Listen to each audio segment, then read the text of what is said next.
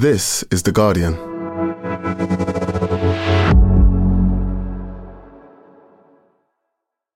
Looking for your next great podcast? We live in unprecedented times. To make sense of it, what if you could learn from some of the most influential people on the planet?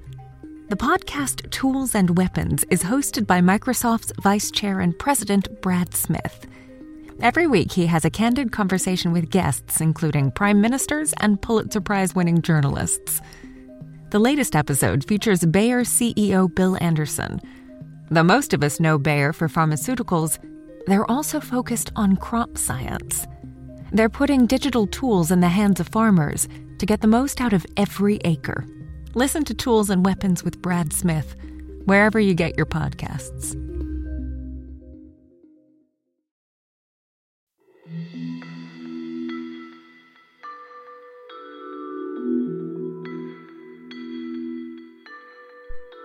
The sudden surge of monkeypox cases outside Africa has alarmed public health authorities around the world.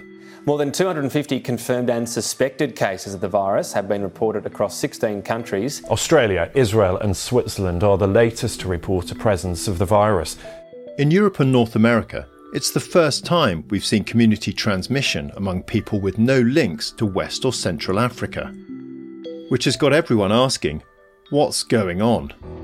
A top advisor to the WHO has revealed there is a theory it's spread uh, after sexual activity at two recent raves in Europe.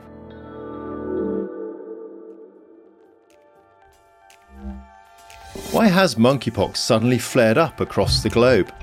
And what can we learn from countries like Nigeria and the Democratic Republic of the Congo, the DRC, where they've been tackling this virus for decades?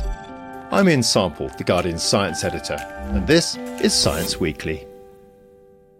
I spoke to Oyewale Tomori, a Nigerian virologist who's worked with the World Health Organization on disease control and prevention. I asked him what monkeypox is and where it comes from. It's a disease which is a pox disease found among monkey, uh, but you talk about viruses jumping species, and it has to require the contact. You find the young people who go out into the rural areas, who contact the animals, the hunters, those people who trade in raw bushmeat, you know, wildlife. We know that the pox is also found in squirrels, rodents. When people hunt all those things, you are exposing yourself to the virus. And this virus, it is related to smallpox, right? The pox that humans used to get before it was eradicated. Yeah, sure. They're the same family. Ideally, we shouldn't be getting monkeypox or whatever. Many of us were protected in the past because we had the smallpox vaccine. The smallpox vaccine protects against monkeypox, maybe about 85%. Uh, but then people after the 90s have not been exposed to the smallpox vaccine. Therefore, they're actually quite easily vulnerable. Even those of us who have had it before, 30, 40 years ago, our immunity will also drop. What does a case of monkeypox look like? What are the symptoms that, that it causes? Usually, it starts with the general symptoms of headache, fever, and then you have a swollen gland uh, close to the area where the virus entered the body. And then you then develop rash. Usually it's not complicated if there's no bacterial infection at the site of the rash. What you do get is the fact that the fluid containing the rash contains a lot of virus. And therefore, when you contact such a person, shake their hand, have close contact with them, and you have a broken skin or something of that nature, then that virus then enters the body. And the same fluid can actually contaminate surfaces. And the virus can remain for quite some time. So it's transmitted via this close skin to skin contact. Are there, are there other ways that it can pass on as well? There is some bit of some respiratory, but it's not like what you have with COVID. Right. So these respiratory droplets, they're they're possible. It can happen that way, but it's not the main route of transmission. Exactly. And there are two main clades or types of monkeypox virus the West African and the Central African clade. Right now, we've got the West African type in the UK. How serious is it if you catch it? The Central African clade, which is one found in DR Congo mainly, causes a more serious infection than the West African clade. The Central Africa has about 10% mortality, while in the West African region, we have about 1% mortality. But basically, it's a mild infection. And if the rashes are not infected by other bacterial infection, then it just uh, it dries up. There's no skin lesions left over.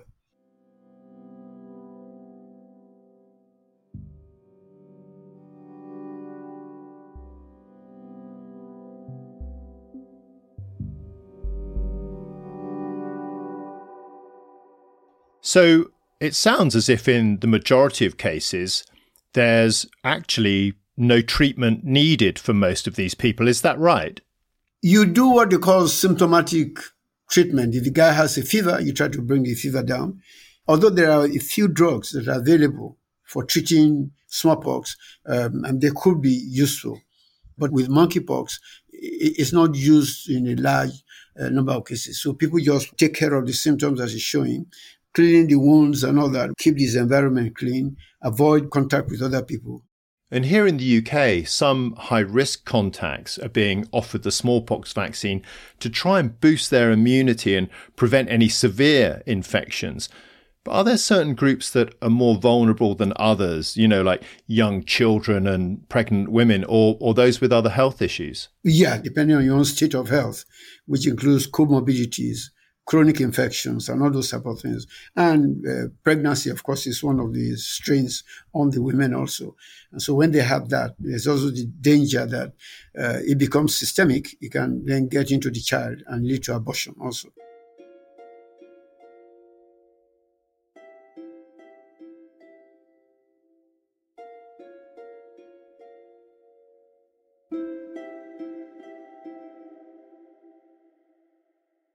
Monkeypox is endemic in parts of Central and West Africa, such as Nigeria, DRC.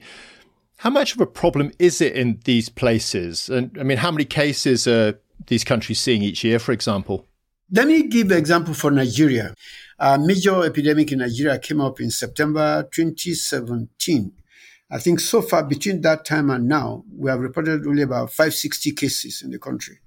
The mortality has been quite low whatever it is we are reporting is underreporting. I think we probably there'll be more cases of monkeypox occurring in the rural areas than we are seeing.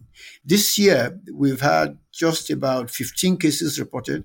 That's from January to now. So really, it's not a major problem.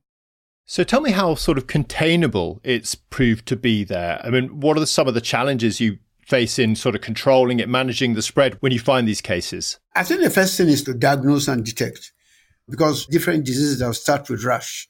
Therefore, your laboratory becomes useful to quickly help you diagnose. And if it is monkeypox, then to keep the person in isolation. In many of the African countries, you still have to send your samples to maybe CDC, Atlanta, somewhere in the UK for proper diagnosis. That's a major problem because if you cannot do the diagnosis on time, you expose people to the infection. Now, gladly, uh, as I said, it's not as easily spread as COVID, for example. So when we see cases coming in, we actually trace way back and find out where is the origin, where did it come from. And so contact tracing becomes an important aspect of what we do. And do interventions like wearing masks and washing your hands a lot, do they come into it all? Our advice would be more to the health worker who is attending to such a person you want to be sure that you don't get infected yourself, so you wear your gloves. And now I use the word IPC, your infection prevention and control system. So you're fully protected because the health worker becomes important in transmission. If you don't follow the IPC, you can actually be the source of the person transmitting to other people who are in the hospital for other things. And that has happened before. Okay, so if precautions are taken and there's good contact tracing, it sounds like it's very containable. Which takes me on to the spillover we've seen into Europe and North America. A lot of experts have been really surprised by that, in that we only usually see cases linked to travel to those countries where it's endemic. What do you make of it all? You know, when the first thing came out, I mean, like some of us were baffled, we were surprised. What's happening? What's happening? Could this be another type of monkeypox? Because we know that the virus of uh, monkeypox is a DNA virus, and it's not like the RNA of um, COVID. So it doesn't mutate that much. It doesn't change that much. But then I think more information is coming out now. The more we begin to understand what actually happened. The virus probably came into Europe 2018, 2019, when one or two cases were imported from Nigeria into UK and other places. If anybody had a rash in central London, nobody's going to think of monkeypox. So that gave an opportunity for it to spread. I think the amplification came where you have a lot of people gathering and well, very close contact. So, just to be clear, you think that the outbreak that we're seeing now may actually have been circulating less visibly for a number of years before it got into a community where suddenly it becomes a lot more visible? Yeah, I mean, that is a plausible explanation. It came in, got uh, people infected, was not detected, and gradually we had an opportunity for a flare up, and that's what we're getting.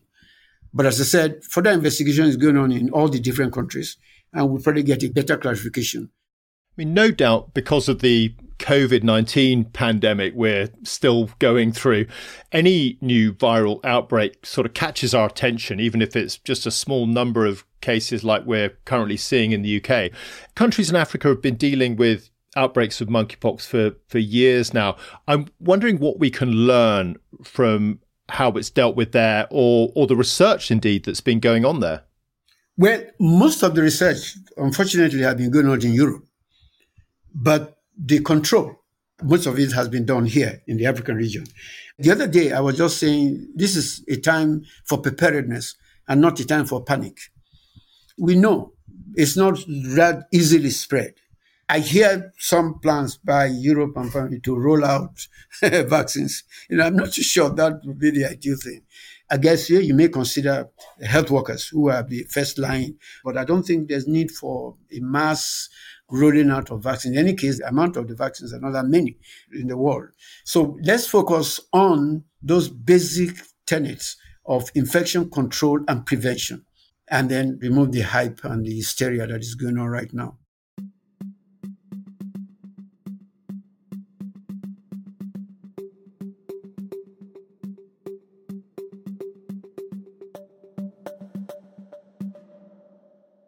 Just finally, Wally, I'd love to know what you think are the sort of questions that still remain unanswered for monkeypox and what you would like to see being investigated now. I think, like I said, whatever information we have right now is incomplete.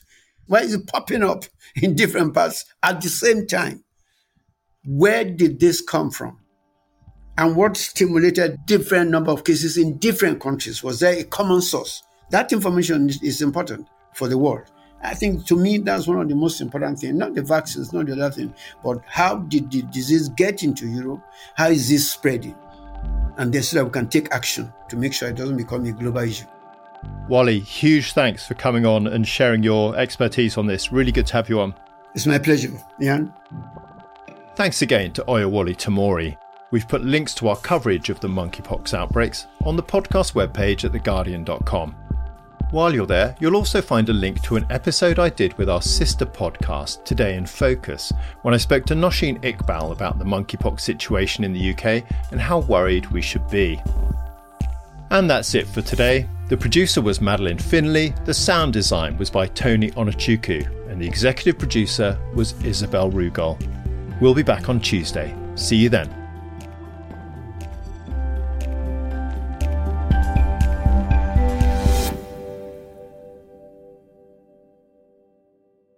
This is The Guardian.